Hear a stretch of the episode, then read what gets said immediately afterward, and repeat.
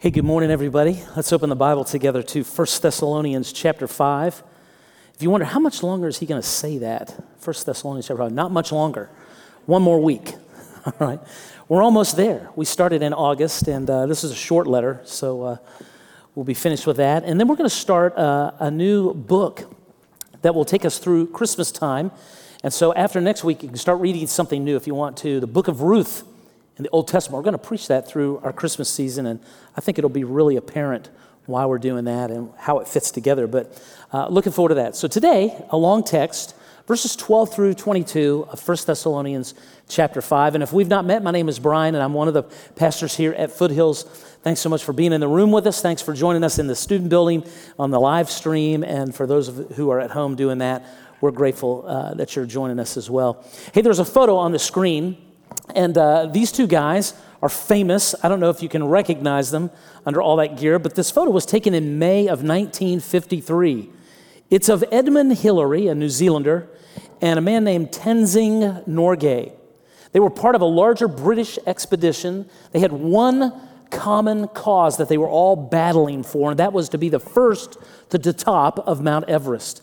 They wanted to be those that would summit uh, Mount Everest. These two guys actually went two days after the first assault toward the summit. The first one was unsuccessful. These two guys made it all the way to the top. And so they're down in history because of that. They climbed that mountain. And I think that uh, this photo of the two of them climbing, tethered together, roped together, is very much a picture. It kind of gets to the heart of really the Christian life that all of us live in this, in this world. It reminds me of the, of the work of the church and together as brothers and sisters in Christ because we're climbing, as it were, to that day when Christ returns. And we're moving through a world that's broken and full of sin and difficulties. The climb is steep and it's difficult. It's dangerous. And that's what they were facing. It reminds me of that. We face pressures on the way, they face pressures. Uh, the values of the world press in on us to make different kinds of choices about our lives, within our families, at work, uh, what, how we spend our time in leisure. The uh, temptations of our own flesh, they really fight against us. We face pressure there. We get pressure from people on the outside, people who are antagonistic about our faith in Christ and what does it mean to really be a follower of Jesus in the world. And, and then certainly we face difficulties when we lose a loved one to death or someone that we know is struggling hard with their health. And those kinds of things kind of threaten our hope at times. And yet, Paul has told these people in Thessalonica that God's will for them is to be sanctified, to walk in a way that pleases God more and more, that their hearts and their lives are in sync with the will of God, that they look more and more like Jesus all of the time. And so that's what he's been pressing in in the last two chapters of 1 Thessalonians. He's been picking on some particular subjects that, that I think were hot issues within that church. And certainly they have bearing for us. He was telling them to be sexually pure in a society that was saturated with sexual immorality and sensuality. He, he told them to aspire to live certain kinds of lives, extraordinary lives, really, in the face of people who were not yet believers. Uh, he was talking to them about grieving the death of loved ones. And he said, It's good to grieve, but don't grieve as if you have no hope. Remember the resurrection of the dead, that Jesus has, has, has paved the way for that, and he's returning. And because he's returning, let's be awake and let's live sober lives, right, before people in this world. These two guys were probably friends. Uh, they were together that expedition for some time. You don't just meet up there one day and head up the mountain on the next. You've got to acclimatize, even in those days. And, and I think that these two men have become friends over time. They looked out for each other when they were on that dangerous climb. And the same thing ought to be said for us as members of the church. You know, 16 times in the letter to the Thessalonians, Paul refers to them as brothers. Over and over, that term, brothers. And I think we could say brothers and sisters. In other words, we're not just friends, we're family.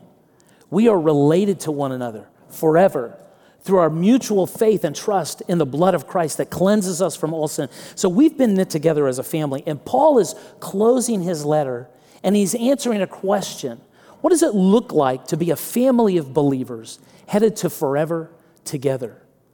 What does it look like to be a family of believers headed to forever together? And he describes that, he really breaks it out in 17 commands. If you want to take a note today, just write that down 17 commands between verse 22, verse 12 and verse 22. That's what's there. And it can be a little daunting when you read through it, right? A little bit like that stack of dishes at the end of Thanksgiving. 17 commands. How do I keep track? How do I make sure I obey all of these? It's going to be difficult, right? But these must be crucial. They're in the Bible. The Spirit has given them to the church. And so we do well to listen, to obey, to follow them, to get into line with them and ask the Spirit's power to, to do that. And so we're going to do that this morning. We could think of them, if you will, as, as uh, core values for the family of believers headed to forever together. And I, I kind of put them under three big headings. How do you preach 17 commands? Well, I could do 17 sermons. I'm not for that either. So I said, let's do one sermon, and I'm going to form them up under three headings. The first heading is this that we humbly submit to the, those who lead us. Humbly submit to those who lead us. And the second one is to do good to those around us. And the third one is to trust and obey the God who saves us. And so I'm hoping that what I've done is appropriate and that it, it helps us move towards Paul's point, which is the point of the text, all right? And I hope that you'll see that. So we're going to read the text and we'll pray and we'll jump into it, all right? Let's hear what Paul wrote to these people and what the Spirit is telling us today. He says to them, We ask you, brothers, to respect those who labor among you and who are over you in the Lord and admonish you, and to esteem them very highly in love because of their work. Be at peace among yourselves. And we urge you, brothers, admonish the idle, encourage the faint hearted, help the weak, be patient with them all. See that no one repays evil or anyone evil for evil, but always seek to do good to one another and to everyone. Rejoice always, pray without ceasing, give thanks in all circumstances, for this is the will of God in Christ Jesus for you. Do not quench the spirit. Do not despise prophecies, but test everything. Hold fast to what is good. Abstain from every form of evil. Our Father and our God, this morning we come to you again and we thank you for your word that you've given to us. We believe that the Holy Spirit has breathed it out, and men like Paul and James and Peter and Matthew and so many others put pen to paper and you guided them and directed them, and we have before us your word, sufficient and true, right and holy. And Father, this morning, I pray that we would have ears to hear what your Spirit has to say to us through your word. That we would not be distracted by anything, but that we would give all of our attention to what you have to say, that you would speak to us and lead us by your Spirit into the truth. That you would convict our hearts of sin of any behavior, of any kind of thinking, of wrong beliefs, that you would bring correction to our lives, that you bring encouragement and comfort to us, that you would lead us to become more and more like Jesus, so that in the end, when we come to that summit, when we come to that day when Christ returns, that we would be your sanctified people, that you would find us walking in a way that pleases you more and more. We pray it in Jesus' name. Amen. So here's the first heading, right? Humbly submit to those who lead us in verses 12 and 13. Let's look at it one more time. We ask you, brothers, to respect those who labor among you, who are over you in the Lord and admonish you, and to esteem them very highly in love because of their work. It's obvious that Paul believes that there are God given leaders in the church, God given leaders in the church, who are worthy of respect and worthy to be held in high esteem, in love, for the work that they do. And, and we know, I believe, that Paul is speaking about elders and pastors in the church. We get that, or at least I get that, from Acts 14, where Paul establishes these churches. And what does he do? He goes back through on the very first missionary journey and he establishes elders and pastors in those churches. He encourages Timothy to do the same as he writes to him in 1 Timothy. He encourages Titus to do the same, to order and organize those churches, to give them leaders. These are God surfaced men who lead these churches. In Acts 20, he meets with the Ephesian elders. And the scriptures there say that the Spirit gave the elders to the churches. And so he continues that process. I think that's exactly who he's speaking about and referring to here when he says, There are brothers among you that are worthy of respect and to be esteemed very highly in love because of their work. And he says, This is the kind of work to which they are called to to labor among you, right? To be over you and to admonish you. In the Lord. Now, that in the Lord is only occurring there one time, but it, it really covers it all. These things are done in the Lord. So, what does it mean to, to labor among you? It means to work hard. That's the same word that Paul used in chapter 1 when he spoke about the church. He said, We know about your labor of love. Uh, you know, when you're a pastor, vocationally or non vocationally, there are nine pastors, by the way, nine elders in this church family. There are a few of us who are vocational guys full time, and there are a few of us who are non vocational guys. But our work is hard. It's not hard the way a roofer's work is hard, it's a different kind of work. I'm glad I'm not a roofer, particularly in July or August in Phoenix. But the work that we do is mentally and emotionally and spiritually strenuous. It's difficult labor, it's 24 7, it never stops. And it's across a wide spectrum. People who have physical needs, mental health needs, spiritual needs, deep needs. We are accountable. We don't kind of work on our own. We have a boss. And our boss is the Lord God Almighty. It's the Lord Jesus. He is the shepherd of the sheep. He's the one who bought and paid for the church. And so we're going to give an account to the chief shepherd. That's what Peter said one day. And the stakes are very high, couldn't be higher heaven and hell for you and for me. And so it matters the work that we do, and we ought to work hard at it. He says we're to be over you in the Lord, which implies certainly some spiritual authority. And, and, that's always difficult. There's always a little bit of a rub, maybe a little pushback. In our culture, we're trying to flatten those kinds of authority structures. And we say, wait a minute, in the church, spiritual authority? Well, that's what Paul seems to say right here, right? To be over you in the Lord. If you, if you remember the climbing analogy, there are certain climbers on, on a trek, like up Everest or any mountain, that are really leaders. They're showing the way. They're three or four steps ahead all of the time. And they point out those hidden crevasses that can take your life. They're meant to be there in order to get you to the top and to get you to the top safely, successfully. That's the kind of leadership that elders and pastors are supposed to, to give to a church, to give direction to a church on how to live and walk in a way that pleases God more and more, to be sanctified people, to love Jesus wholeheartedly. And so to be over you in the Lord in that sense. And then to admonish you, another very countercultural uh, exhortation from Paul about what these leaders what leaders like me are supposed to be doing to admonish someone. None of us likes to be corrected about what we believe.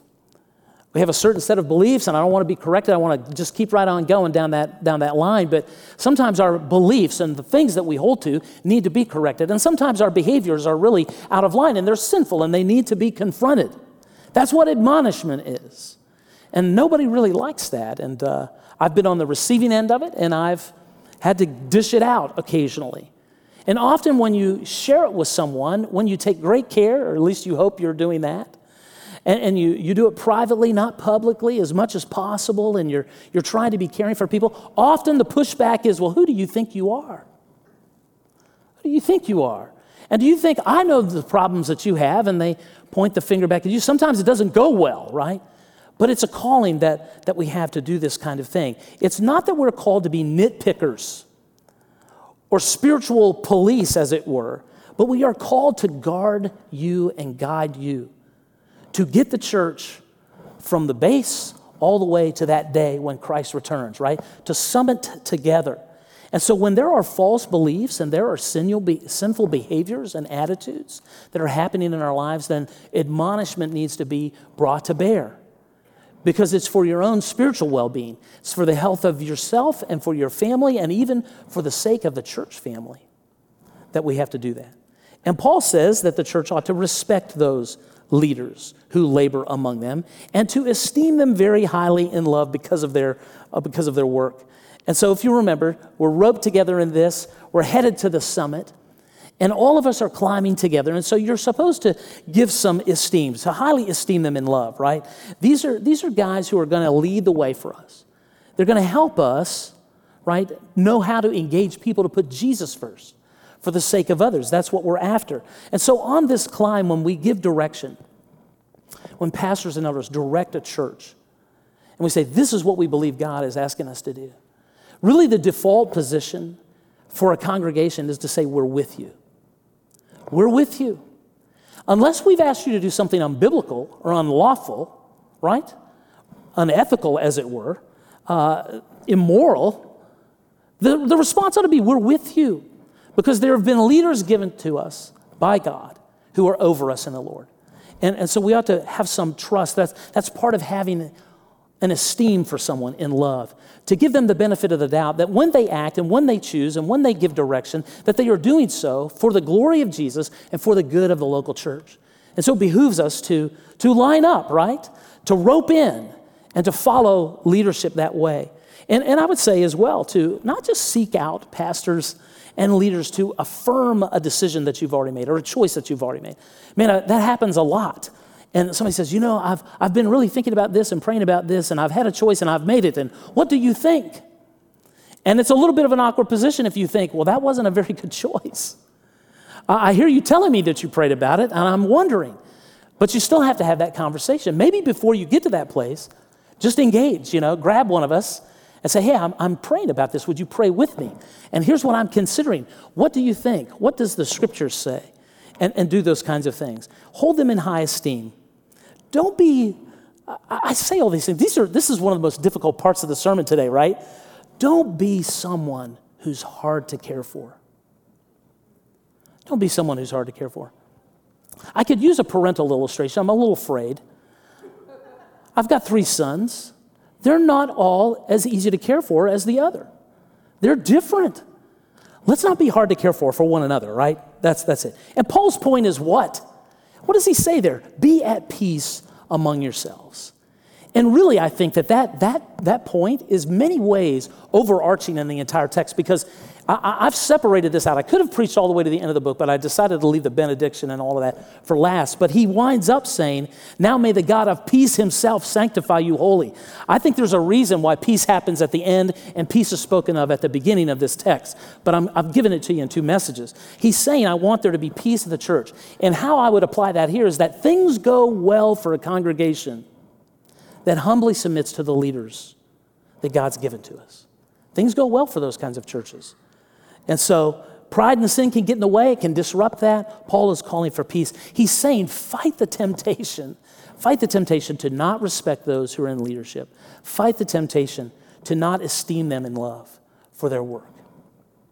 All right, enough of that one. The other two are not going to go as fast as that one did. Maybe you don't think that went quickly. I don't think it did, but here's the second one do good to those around you. Do good to those around you. So we want to humbly submit to, to, to those who lead us. We want to do good to those who are around us.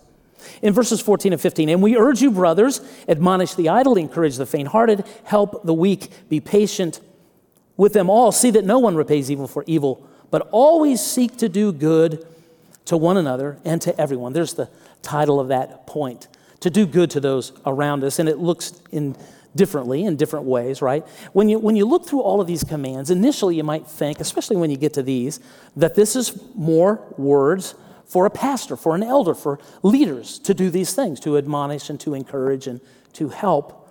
But Paul is giving these commands to everyone in the church.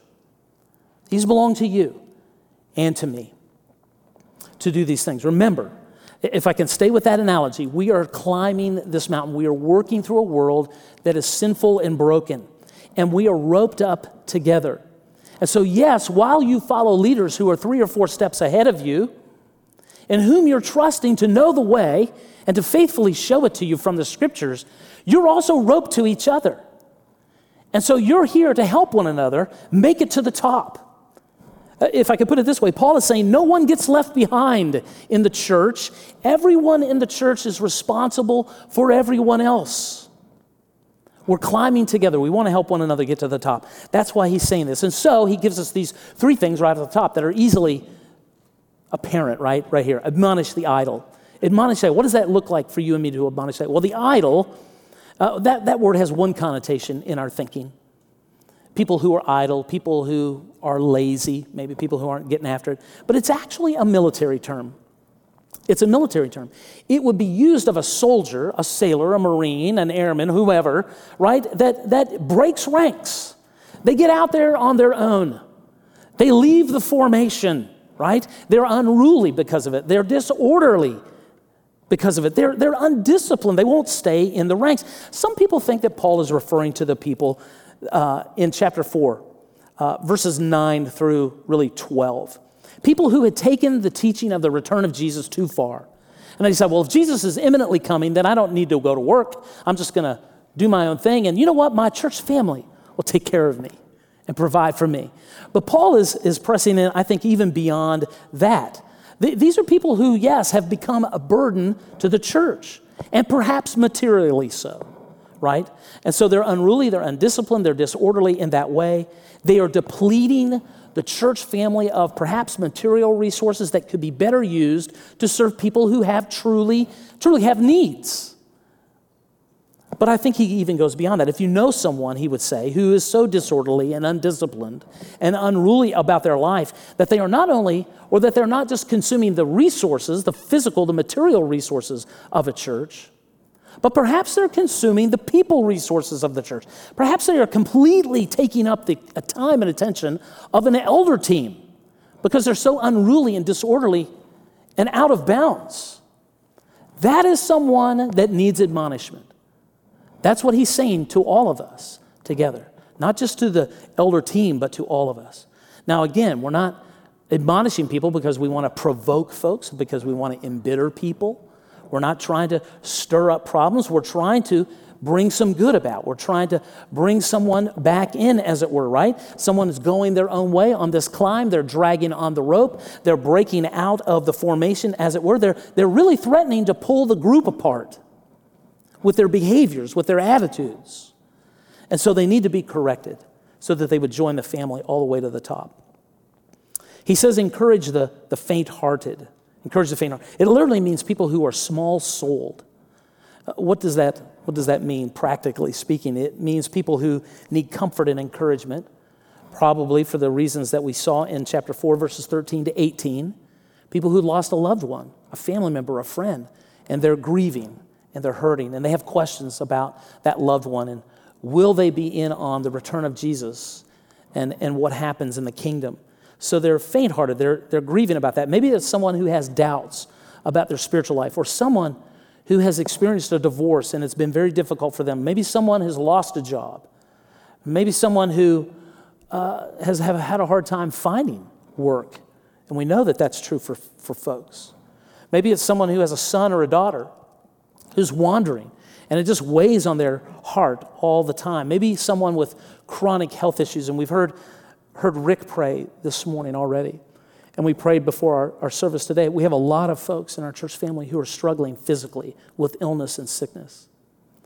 And, and, and it, it happens and it starts to kind of sap the hope out of your life. Those are the people who need encouragement. Encourage the faint hearted right? Encourage them. Look around you for brothers and sisters who need that kind of encouragement. And it can come in all kinds of ways, whether it's a text or it's a phone call or it's a casserole. We're Baptists, we're good at that kind of stuff. You know, we, whatever it is, a note, a card, don't, don't give up. Let's, let's encourage one another that way, the faint hearted, looking out for brothers and sisters who are having difficulty along that climb. And then Paul says, help the weak. Help the weak.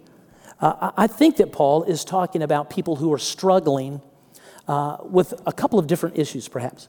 When, when, I think about chapter 1, in verses 9 and 10, Paul said that, that this, this group of believers, this church, w- was made up primarily of people who had turned to God from idols to serve the living and true God, right? So these are people who probably, in turning to God from idols, have turned their back on family members and friends and coworkers and neighbors who were still worshiping idols. In other words, their lifestyle had really changed. And they were facing afflictions because of that. That's what Paul said in the first chapter. And they're facing pressure because of that. And maybe you've faced that kind of pressure because your life is so radically different, your values, your choices, because you're following Jesus. It is not easy to follow Christ in the world. And so these people are, are weak in their faith because of it. There's so much pressure on them. And then maybe he's talking about those who are weak, meaning those who are struggling, I think, with sexual sin, sin because this was a city that was just covered with sensuality and immorality. And maybe these people, some of them were saved out of that kind of life, lifestyle. And now they're struggling with their own flesh and the temptations that come against them. And so Paul is saying if you know a brother or sister who's struggling with their faith, struggling with afflictions and antagonism from others, questioning their faith, or maybe they have their own questions. Maybe it's just temptations, not just about sexual sin, but temptations of any kind. They're weak, help them. And the word help them means to hold on to them. Do not let go of them. If we're climbing that mountain, if we continue that analogy, we are roped together. Don't let them fall away. Stay hold of them. Don't let them drift. Don't let them walk off the mountain. Don't let them just sit down and quit. Bring them with you. Hold on to them as brothers and sisters. Help them to the top. Paul says, be patient with them all, right? I think that he says that because he knows that admonishing the idle and encouraging the faint hearted and helping the weak isn't accomplished in a 45 minute coffee meeting. It's an investment of your life and mine together with one another, of helping one another walk with Jesus day after day through the highs and the lows of spiritual life in a world that is broken and marred by sin, by people who still are struggling with temptation from within in our own flesh. We need the help of one another to get to the top. Listen, we are all prone to wander, right? The hymn writer said that. We're prone to wander. Lord, I feel it. Prone to leave the God that I love. We're prone to those things. Over and over, the scriptures say how much we need one another. The Apostle Paul leaned into that last week at the end of chapter 5 that, that if we don't have each other, if we just try to live this life as believers on our own, apart from a church family where we're truly invested in one another's lives, then what do we tend to do? We tend to drift off to sleep, right? We tend to drift off to sleep, or we tend to become so intoxicated with the stuff of this world that our lives don't look much like Jesus anymore. We get weak, we get faint hearted, we become unruly, undisciplined, disorderly. All of those things can happen. We need to be patient with one another. We're in for the long haul together as we look for Jesus to come. And he says, See that no one repays evil for evil. He just continues pressing in because think about it, right? The church is what? The church is a gathering of redeemed sinners. Praise the Lord. We're, we're redeemed. Jesus has saved us, given us new life because of his blood. And yet, we are all being sanctified. This whole letter is written to a group of people who look to be showing themselves to be really right on the spot. They are really doing well, and yet they have things to learn still. That's what Paul's pressing in. And so we are still being sanctified. And because of that, even though we're redeemed sinners, we're still being sanctified. And that means, man, can we be ugly to each other and mean? I've been the recipient of that over the years. I remember years, decades ago, when I used to do what Craig does in leading worship in a choir. I remember 80 people sitting in a choir rehearsal and a guy just standing up and, and kind of cussing me, not kind of, cussing me out in a, in a rehearsal with 80 people there. And this was not just anybody. This wasn't some old boy that just wandered in off the street. This guy was a deacon. This guy taught Sunday school. Oh, yeah. We're in the process of being sanctified. So let's be careful that we don't think too highly of ourselves, but that we think soberly, just in case we think we're above it somehow. Right? It can happen. And beloved, I've dished it out. And I'm not proud of that. It's shameful he says, Be careful that we do not repay evil for evil. Even within the church, we can be evil toward one another. Take care that you don't return it in kind. How we need one another to help us. Because the default of the human heart is to do what? Get payback. Man, we want to get paid. You can't talk to me like that. And we may not say anything in the moment, we may not lash out in the moment, but we get that little passive aggressive thing going on, and we don't call, and we don't text, and we don't email, and we just kind of find another hallway to go down, and we just live like that's, that's the way it is. And, brother, if we live like that too long, there's kind of this detente that's really cold. And if you get enough of those kinds of relationships brewing in the heart of a church, what do you get? A cold church. A church that's not going to be very hot for Jesus in living for Him in a way that really matters. And so, he says, don't, don't repay evil for evil. Be careful about that. Forgive when you've been wronged. Forgive when you've been wronged, even when you know it was intentional. Forgive. Remember Jesus and how we've been forgiven. And move on.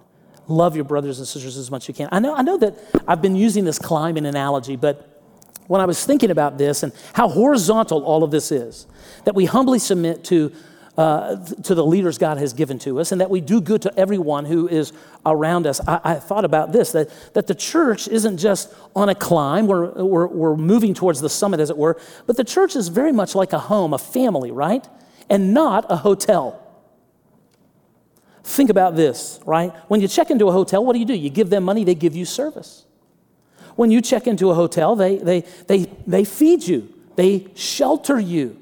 You pay them, they do the work, right? You're surrounded by lots of people, but you're not responsible for any of them. Isn't that wonderful? There's nothing expected of you in a hotel. You come and go as you please. You're just there for the experience. Everything, man, if a hotel's doing it right, everything revolves around you. It's wonderful to stay in a hotel that's well run. In a home, there are some things that are the same, right? You're sheltered and you're fed, and it's, it's a wonderful thing. But it's also not like a hotel. Because a home is not a place where you're just there to be served. A home usually has a mother and a father at least one or the other. A church is different because it has multiple mothers and fathers and brothers and sisters who are around. And, and your role in the home is not to be served, but actually to serve others. In a home, everything doesn't revolve around you and just your needs. You actually are responsible for the other people in your home. And it doesn't matter how old you are or how young you are in the room. You've got responsibilities. Every mom and dad are going to rise up and call me blessed when this is over. Eventually, you will be asked to pick up a broom and to vacuum and grab a, a brush and scrub that toilet clean. And you're going to be asked to do laundry and pick up your room, and for every middle school boy in the room to take care of personal hygiene. Maybe for some older men as well. all of these commands. I thought we needed just a moment for that. But you know, it's the truth, right? I mean, you follow that analogy, doesn't it hit? Listen, we are members together of a church.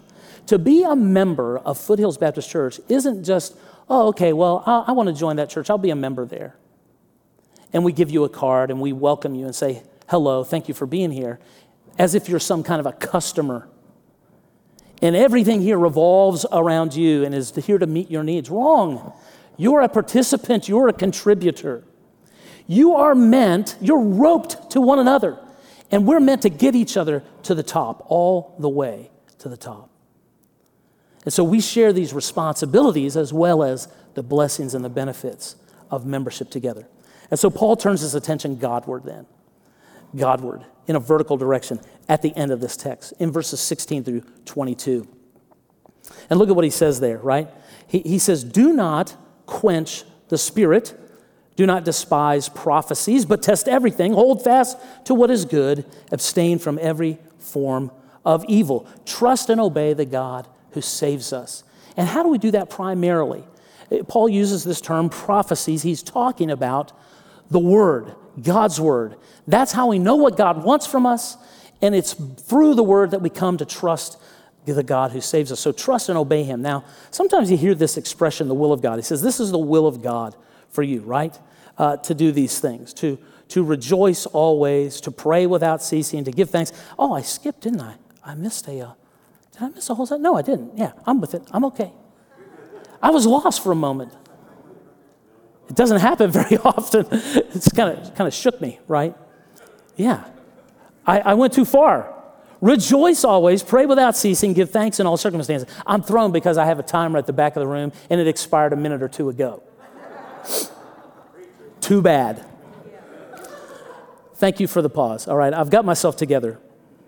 Verse 16, right? Rejoice always, pray without ceasing, give thanks in all circumstances, for this is the will of God in Christ Jesus for you. Let's talk about that first and how that has to do with trusting and obeying the God that saves us. Uh, he says, This is the will of God for you, right? And so it's a common expression. This is God's will for you. And sometimes the implications of that is a little hazy. It's a little cloudy for us. We think, oh, God's will. How do I know what God's will is for my life today? Should I put it on the Red socks or the Blue Sox? Should I take this job or that job? You know, if you're a handsome guy, should I date this girl or that girl? right? Or should I date this boy or that boy if you're, if you're, if you're a lady, right? You're, you're thinking about that. What is God's will? But this text is reminding us of something bigger that God is not so concerned about the job that you have or the, the, the, the, person that you date. He is much more concerned about the person that you are becoming, the condition of your heart before Him. That's what He's talking about. And so that's what it means to trust and obey the God who, who has saved us. It is God's will that we become more joyful and prayerful and grateful people. That's God's will for us to become more joyful and prayerful and grateful people. That as a church, we would be a church that's more joyful and prayerful and grateful. And not just when the circumstances are working perfectly, but particularly when they're not going well at all. When they're not going well at all. That's what he said. In all circumstances, this is the will of God for you. And man, have we enumerated some difficult circumstances this morning just in our prayer time. And we've not named every need that's in the room this morning. There are a lot of difficulties. How can I be that person? How, how, how do we do that? In days when life is messed up and the prognosis isn't good, when the work is hard and your kids are struggling, how am I supposed to be this joyful, prayerful, grateful person? We remember what the scriptures teach us about life in this world and about who our God is, that He is sovereign and He is good. He works all things together for good to those that love Him, that are called according to His purpose. He's working for the good purposes and the good outcomes for His people. He promises that nothing will separate us from His love no matter how hard it might be.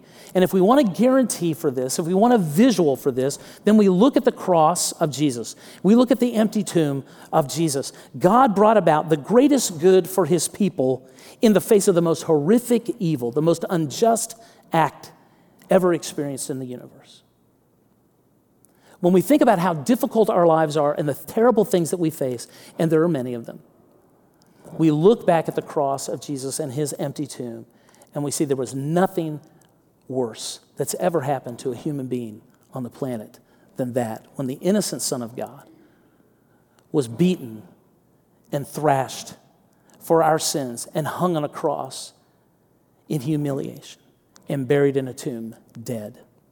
But on the third day, he rose from the dead. God vindicated his death. And so it is through the suffering and the death of Jesus that we know we can be forgiven. It is through the suffering and death of Jesus that we're set free from the condemnation of our sin. And even if we were to die and someone took our life from us intentionally, we will live with him forever.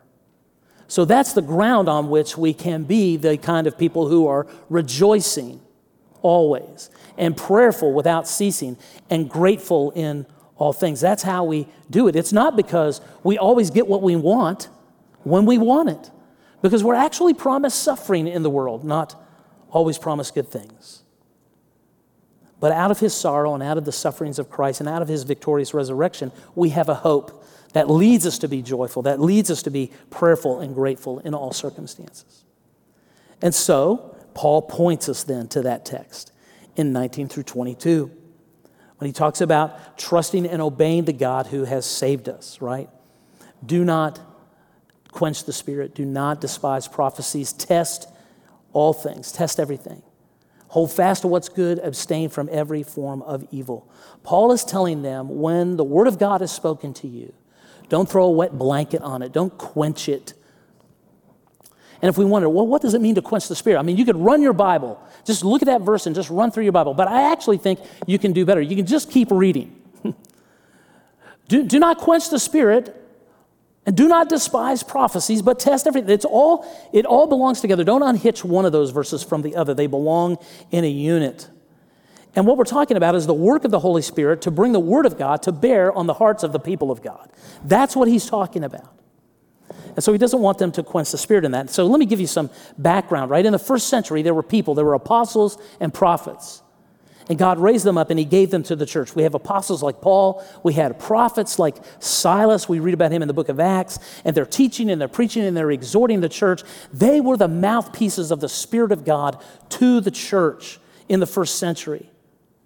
And in Acts, we see them, Paul writes about these men, particularly in the letter to the Ephesians, in three places in Ephesians chapter 2, verse 20, in chapter 3, verse 5, and chapter 4, verse 11. Paul refers to the apostles and the prophets as the foundation of the church. They were the foundation of the church, they were the mouthpiece of God's Spirit to the early church. Before the church had one of these, a completed Bible, we had apostles and prophets. They were the final authority for life and practice in the church until we had this completed set of scriptures before us. Now, for some reason, as Paul writes to these people, they, they've gotten skittish. He's telling them, don't quench the spirit. Don't despise prophecies. So they must have been quenching the spirit. They must have been despising, but they're, they're skittish about something. Whether it's about what he has said to them, maybe what Timothy said to them earlier on his visit to them, maybe what some other apostles or prophets have said to them, and they've quenched the spirit either by rejecting out of hand what these people have taught them, or they've treated their words with contempt. And we might kind of side with them a bit because we know that Jesus has spoken about some of these things. He said, Beware of false prophets who come to you in sheep's clothing, but inwardly are ravenous wolves. By their fruit you will know them. Jesus said that. So you say, well, they're kind of on Jesus' side if they're being careful, and that's true. The Apostle John warned in 1 John chapter 4, Beloved, do not believe every spirit. Test the spirits to see whether they are from God, because many false prophets have gone out into the world. And so Paul, like John, tells them that the solution isn't to just reject prophecy, these prophets, but to test everything and to hold fast to what is good and abstain from every form of evil. Now, in their day, how would they have tested it? Because they didn't have a Bible, how would they have tested it? They would have remembered what Jesus taught, which was taught to them by the apostles. They would remember what was taught in the Old Testament. Many of these people had grown up, kind of come to faith in the synagogue via the ministry of Old Testament teaching that they had heard. Does this all match up with what God has been saying? They would have heard those things. In our day, we test everything how? According to this book. We don't test it by my opinion or yours. We test it by what God has given to us. Today, we have the voice of the Spirit speaking authoritatively to the church through the Bible. That's what we have. That's what we believe as a church. The scriptures are breathed out by God, right? And so we quench the Spirit every time we reject what God has to say to us and we fail to obey what He has said to us in His Word. We quench the Spirit. I, want to be, I want to give us some cautions about some issues as we finish. We're almost there. In the world today, in the world of Christianity today, there are those who go by the moniker of apostle or prophet. If I could just cut to the chase, I would tell you to steer clear of anyone who takes that for themselves. Steer clear of them. As a church, I can tell you this if you're wondering, is this the church for me? We do not believe that there are such a thing as apostles of Christ or prophets any longer because the Bible is before us. We have the written word of God complete and true from start to finish. We believe in the sufficiencies of Scripture. We believe that there is a difference between Paul's day in the first century and our day now. We have a completed Bible, the Word of God. And so we don't believe in apostles of Christ like James and Peter and John and Matthew. We do not believe that there are biblical prophets who speak a revelation from God, who have a word from God that is authoritative in our lives, that get direct revelation from God, that's infallible for our lives. Anymore, we don't believe in that. Not like Apostle John, who wrote Revelation, which is a prophecy, or Amos, or Jeremiah, or Isaiah, or even Silas that we've mentioned. We believe that those days are done. Remember that Paul wrote that in Ephesians, they were the foundation of the church. But once that foundation has been laid, we don't have any right to add to the foundation. It's been there for us. So we steer clear of people who want to take those monikers for themselves apostles and prophets. Second, I do believe that Paul is saying that we use our words, we prophesy in that sense to one another. This is prophesying in a sense. This is forth telling the Word of God. And we do that with each other. If you go back to chapter 4, right at the end of that passage, 13 through 18, what does he say? Comfort one another with what? With these words. He says, encourage one another, exhort one another, build one another up in chapter 5, verse 11, with, with these words. And we've seen him tell the leaders in this church in this text, admonish, admonish the idle and he's told the entire church to do the same thing. We need one another if we're going to get to the summit together. We have to speak to one another from the scriptures. It's part of trusting and obeying the God who has saved us to rely on one another to speak into our lives. So we shouldn't despise words of comfort and encouragement. we ought to be ready to receive those from a brother or sister in Christ, and even those who want to admonish us about our attitude or our behaviors. We shouldn't be too careful to quench the Spirit. We should test it, not just to despise it, but test it. That's an example of what ought to happen. One on one, in our small groups, our foothills groups, that's the kind of thing that should go on. That's how we learn to hold fast to what is good and to abstain from every form of evil. If a brother or sister in Christ, and I really don't like this, but if somebody comes up to you and says, Brother, I've got a word from God for you, um, let me just tell you that that is sensitive territory. You have a word from God for me. I would just assume that you come to me and say, Brother, I've been praying about something, and this is, this is what I'm thinking. I see this in your life. Can we talk about this? I think that when you start with a phrase like that, you're taking way too much authority for yourself. You're communicating perhaps more than you ought to. That would be my caution. But if they come and they say something to you about this or that, if it matches up with the scriptures, then hold fast to it. But if it doesn't, throw it away, forget it, and beloved, let me encourage you to take one more step. Go back to that brother or sister and show them the scriptures because of where it doesn't match up and why it doesn't. Because we can't just be scattering hither and yon within the life of the church, prophesying to one another about this or that or the other thing without a level of accountability to the book, to the scriptures. That's where we anchor ourselves. Here's the final caution I'm going to give you. Boy, I'm on a, I'm on a snit today, I guess, right? I'm going to encourage you to be cautious when you go into a Christian bookstore. I think Christian bookstores are some of the most dangerous places for Christians these days. They are loaded with garbage. So is the internet, so is your television, so is Christian radio. Please take care what you invest your time and attention and money in. Because not everybody is going to tell you the truth from the book. There are a lot of people who are pastors and leaders, apostles and prophets. And what they are teaching is not the gospel, it's not the truth of Scripture, and you should take care. Be cautious about those things. Uh, let me, let me just give you one, a handle for this, right? If you have a book, if you've seen it advertised, or you think, I want to buy that book, or I want to listen to that teacher or that preacher, let me encourage you to do this before you invest any time or money there. Find the personal, per, find that person's statement of faith or that organization's statement of faith and compare it with the statement of faith of your church family, where you come to be fed and cared for and, and carried faithfully, hopefully, to the top, as it were, if we keep that analogy. Compare those biblical statements. You can find ours on our, on our website. And if you can't find a statement of faith for that person who wrote that book or that organization, well, then just don't, don't bother. But if you find it, compare them. And if you look at it and you say, well, it looks pretty much the same, if you still have a question, if you still think, Pastor Brian said, be cautious, okay, good, be cautious. Then grab me or grab Cody or grab David or grab Craig or grab Rick or Kevin or Mario or John. Grab one of us and say, what do you think about this, brother? Is this a good source for spiritual health to feed my soul? That's one of the reasons that there are elders and pastors in the church. And I want to encourage you to do that for your own spiritual health and well being so that we hear clearly from God's word and we follow it so we don't find ourselves drifting in things that are unwise and not helpful at all. We are a family of believers headed to forever together, roped to one another.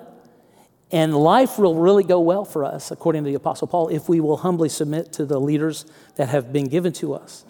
And if we will do good to those who are around us. And if we will trust and obey the God who has saved us. Let's pray. Father, thank you for your word. Lord, I, am grateful uh, that even in the ineptitude of the preacher, your word is truthful and powerful, and your spirit still works. I thank you for that.